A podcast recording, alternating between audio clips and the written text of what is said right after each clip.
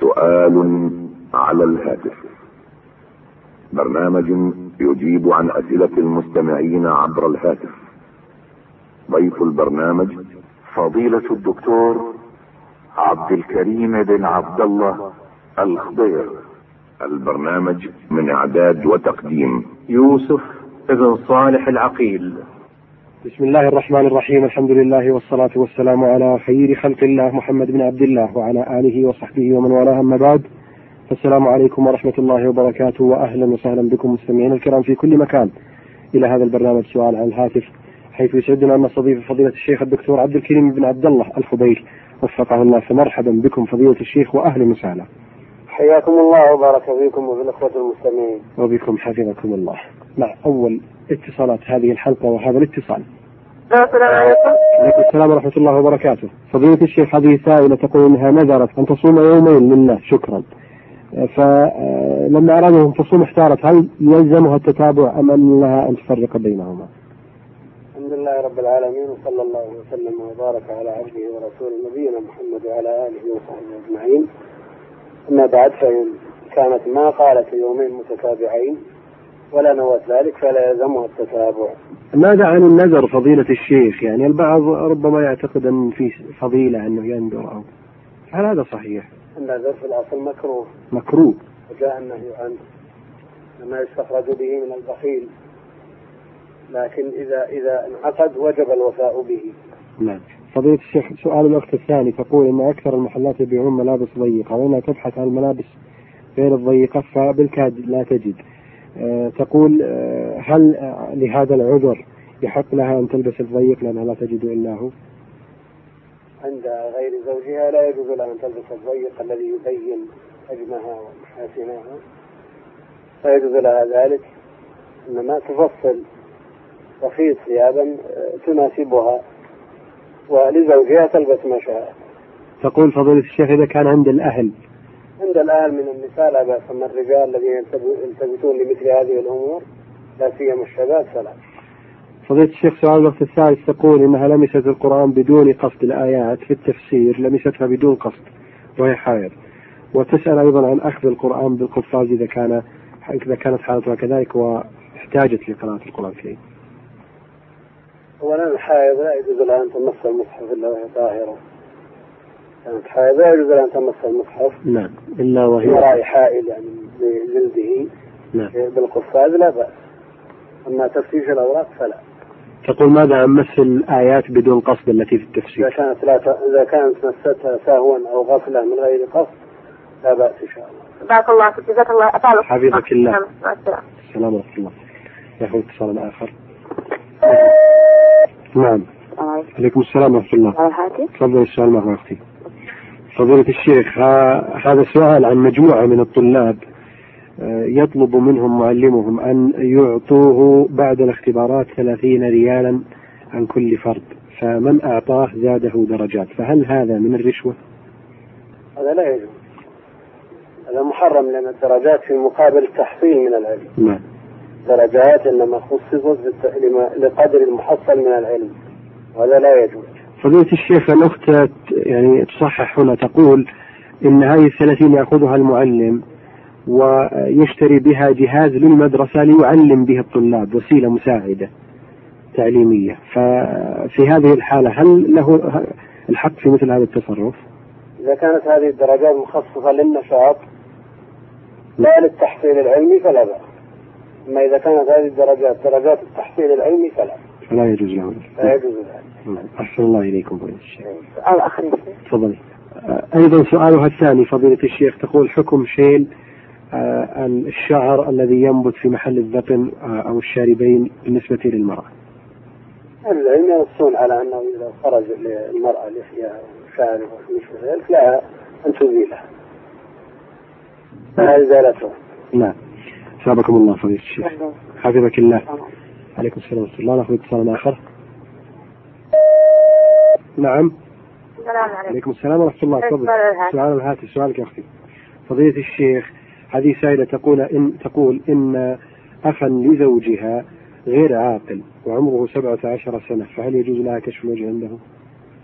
هذا إن كان له أرد في النساء ولو حاجة فيهن نعم. يوجد إليه يوجد عنده ميل للنساء فلا. لا يجوز. وإن كان من التابعين غير أولي يعني لا حاجة له بالنساء فلا بأس. نعم. فضيلة الشيخ هذه سائلة تقول إنها لما كانت صغيرة كانت تسمع الناس يقولون علي نذر أن حصل كذا وكذا أن أذبح مثلا آه، كذا. آه، فتقول كنت أكثر من هذا وكنت جاهلة بالحكم حتى عقلت ما سبق مني هل يجب علي أن أوفي به من النذر أم لا؟ أما ما قبل التكليف فلا ولا شيء عليها و- وما بعده. بعد التكليف فيلزمها الوفاء بالنذر ولو كانت جاهلة. جاهل إذا إذا عرف الحكم يؤدي. يؤديه بحسب ما كان قبل جهله. أي نعم. أيضا سؤالها الآخر فضيلة الشيخ تقول الشعر بالنسبة للمرأة أنها تجدله ضفيرة واحدة وتجعله خلف رأسها في الصلاة فهل هذا مناسب؟ هذا ديدنها في في الصلاة وخارج الصلاة ولا في الصلاة فقط؟ تقول نعم في الصلاة وفي خارج الصلاة. لا بأس. الله تعالى النبي عليه الصلاة والسلام اللهم نهى عن كف الشعر ولفه لكن يبقى أن المرأة إذا كان هذا عادتها وديدنها لا تنقضه من أجل الصلاة. نعم. معليش معليش ما معلش الله يعافيكم حفظك الله. مع السلامة. مع السلامة. فضيلة الشيخ هذا سائل يقول إنني كنت أصلي نافلة منتظرا حتى يحضر من أصلي معه جماعة الظهر آه، حيث صلى المصلون ولم أدركهم. وأثناء صلاتي النافلة النافلة حضر مجموعة من الناس ودخلوا في الصلاة معي. وأنا بدوري أكملت الصلاة أربع ركعات وسلمت. فهل صلاتي صحيحة؟ وما حكم صلاتهم معي أيضا؟ دخل فيها على أساس أنها نافلة ثم قلبها فرض. نعم. هذه غير صحيح ثم ائتم به من ائتم. وبالنسبة لمن ائتم به؟ بالنسبة لما تم به لا بأس ما عليه مشكلة نعم ولو علموا؟ لو لو كان متنفلا. نعم. لو علموا أن أن صلاته باطلة لا يجوز أن يقتدوا به. نعم يعني لو لو أنهم صلوا وطبعا هم جاهلين ما انضموا معه إلا أنهم جاهلين في نافلة. ف...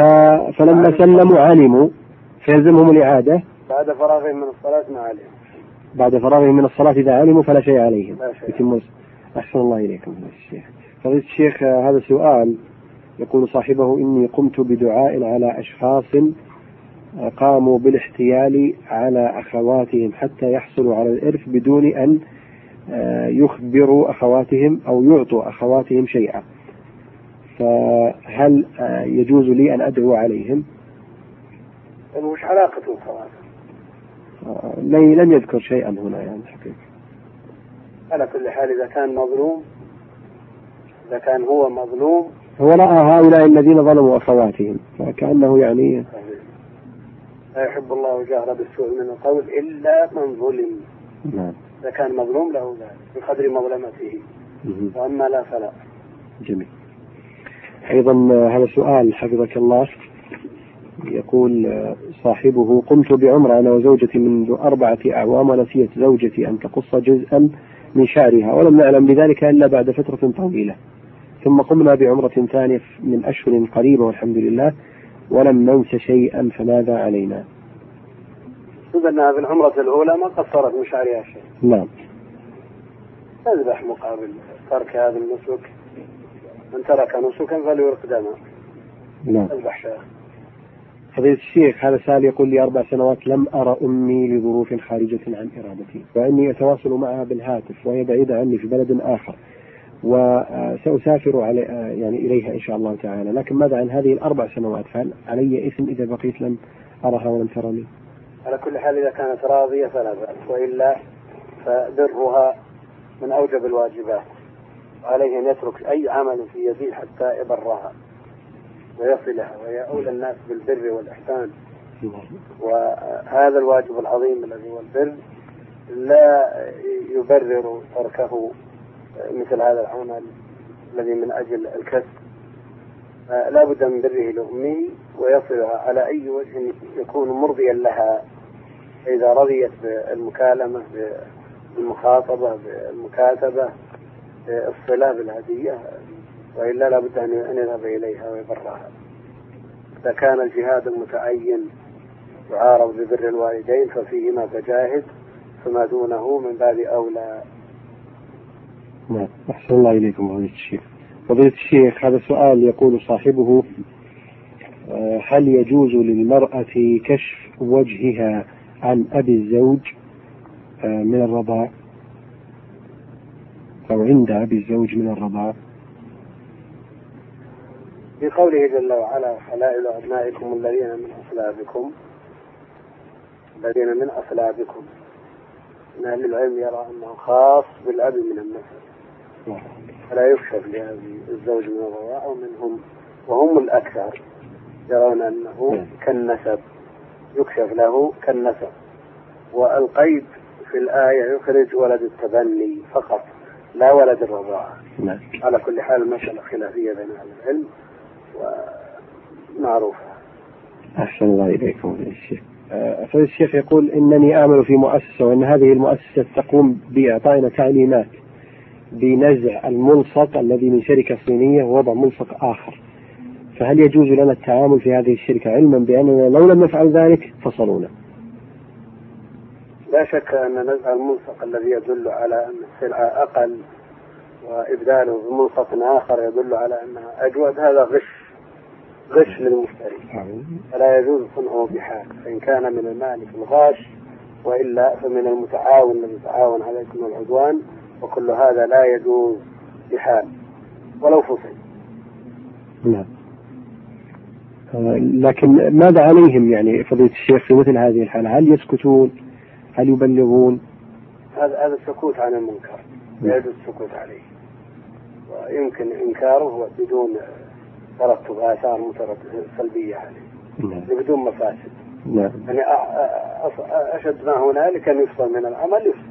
نعم. لا يتعاون مع الاسم والعدوان نعم. ومن ترك شيء لله عوضه الله خيرا. بلا شك. نعم. أحسن الله إليكم فضيلة الشيخ. نعم هذا الاتصال نعم. نعم. فضيلة الشيخ هذه سائلة تقول السدر هل لها أن تستخدمه في دورة المياه للغسيل ونحو ذلك؟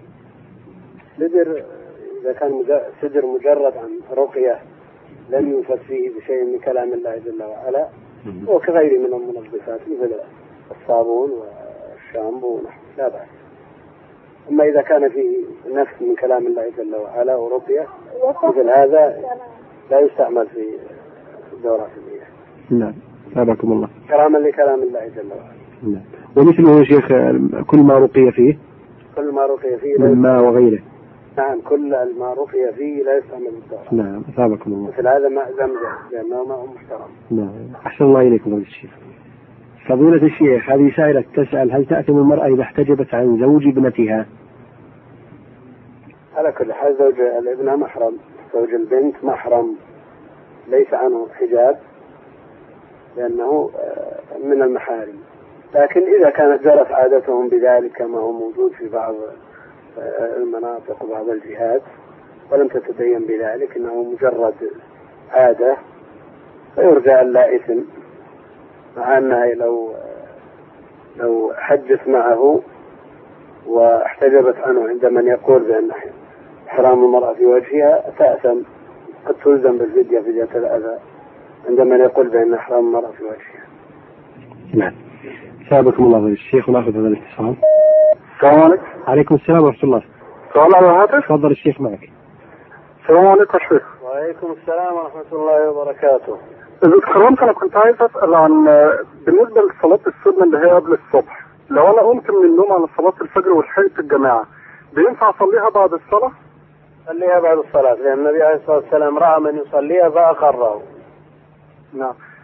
يصليها بعد الصلاة وأذكار الصلاة ثم يأتي بهاتين الركعتين ولو انتظر حتى ترتفع الشمس أيضا له ذلك. طب كنت عايز أسأل بالنسبة لمؤخر الصداق، هل دوت في الإسلام؟ وإن هو حق العروسة؟ إذا اتفق على تأجيله الأمر لا يعدوهم. إذا اتفقوا على تأجيل الصداق أو تأجيل بعض الصداق فالأمر لا يعدوهم. يبقى إلزام على الزوج إن هو يسدده ولا في حالة الطلاق بس؟ إذا إذا إذا علق بالطلاق لأن المرأة ترى أن ضمان استمرار العشرة الزوجية بالتأخير وهذا ما أفتى به من أجله جمع من أهل العلم فيعلق بالطلاق إذا طلقها يدفعه إذا مات يؤخذ من تركته نعم, نعم. أما إذا لم يعلق بطلاق ولا بغيره فمتى ما أرادت إلا إذا أجلت إلى أجل معلوم. فقالت بعد سنة سنتين خمس سنوات فإذا حل الأجل يدفع. إنما إذا توفي بي- بيؤخذ من التركه حق. إذا توفي يؤخذ من التركة لأنه نصيبها. نعم. إلا إذا عفت إذا تنازلت لا بأس. الأمر لا يعدوها. نعم. كنت عايز اسال قبل لو سمحت بالنسبة لحقوق الزوج اللي هو كتب بس ما دخلش. يعني عقد. عقد آه. أبرم العقد ولم يدخل. ولم يدخل. هذا زوج. هذا زوج لو كامل الحقوق. لو كان الحقوق. طب ما والخطيب دام تم العقد لكن عليه الوليمة وليمة العرس وتكميل آه، ما يتطلبه الدخول. لأنه كامل كامل الحقوق. طب وبالنسبة عقد، يعني مسألة إيجاب وقبول وإذا تم هذا بالولي والشهود والصداقة انتهى. فهي زوجته لكن إن- إن إن طلقها قبل الدخول فليس له عليها عدة. نعم. طلقها قبل الدخول فليس عليها عدة. ولا آه، يثبت لها إلا نصف المهر. نصف المهر. لكن لو مات قبل الدخول لزمتها العدة ولزمه المهر. نعم. نعم. طب إذا اتكلمت بالنسبة للخاطب الحقوق اللي ليه على الخطيبه خاطب ما عقد ما عقد آه. هذا ما زال أجنبي ليس له بها علاقة. تمام. ولا حتى لمس الإيدين. ولا شيء ولا المكالمة إذا كان آه، يخشى منها أو يترتب عليها شيء أيضا تمنع. نعم. جزاكم الله خير الجزاء يا شيخ بارك الله فيك. السلام عليكم. عليكم السلام ورحمة الله. ناخذ اتصال آخر. نعم. السلام عليكم. السلام ورحمة الله. عندي سؤال لو سمحت تفضل الشيخ معك. حضرتك حكمة استعمال ال- العطور اللي بتحتوي على نسبة كحول يمكن بتصل ل 70% أو أكثر. ال- العطور التي تشتمل على كحول يعني مخدرة. يعني لو شربها الإنسان سكر نعم. مثل هذه حكمها حكم الخمر وجمهور أهل العلم على نجاسته. فلا يجوز استعمالها. لكن لو كانت النسبة يسيرة واحد بالمئة اثنين بالمئة يقال. يقال استحالة هذه النسبة في البقية الطاهرة البقية الكثيرة الطاهرة فلا يؤثر إن شاء الله تعالى. طب سؤال لو سمحت تفضل. آه، حديث قول النبي صلى الله عليه وسلم من صام يوما في سبيل الله دعا له الله وجمع النار سبعين خريف آه، المقصود في سبيل الله ابتغاء وجه الله ولا الصوم أثناء الجهاد؟ الإمام البخاري رحمه الله فهم أنه الجهاد. الجهاد. ولذلك وضعه في كتاب الجهاد. وترجم عليه باب الصوم في الجهاد. وجمع من أهل العلم يرونه أنه من صام يوما في سبيل الله أن ابتغاء وجه الله مثل ما تفضل جزاكم الله خيرا. حياك الله يا أخي الكريم. بهذه الإجابة مستمعينا الكرام نصل إلى ختام هذه الحلقة. تقدم في ختامها بالشكر الجزيل لفضيلة الشيخ الدكتور عبد الكريم بن عبد الله الخضير وفقه الله. شكرا لكم مستمعينا الكرام نلقاكم بإذن الله تعالى وأنتم في خير وعلى خير. والسلام عليكم ورحمة الله وبركاته.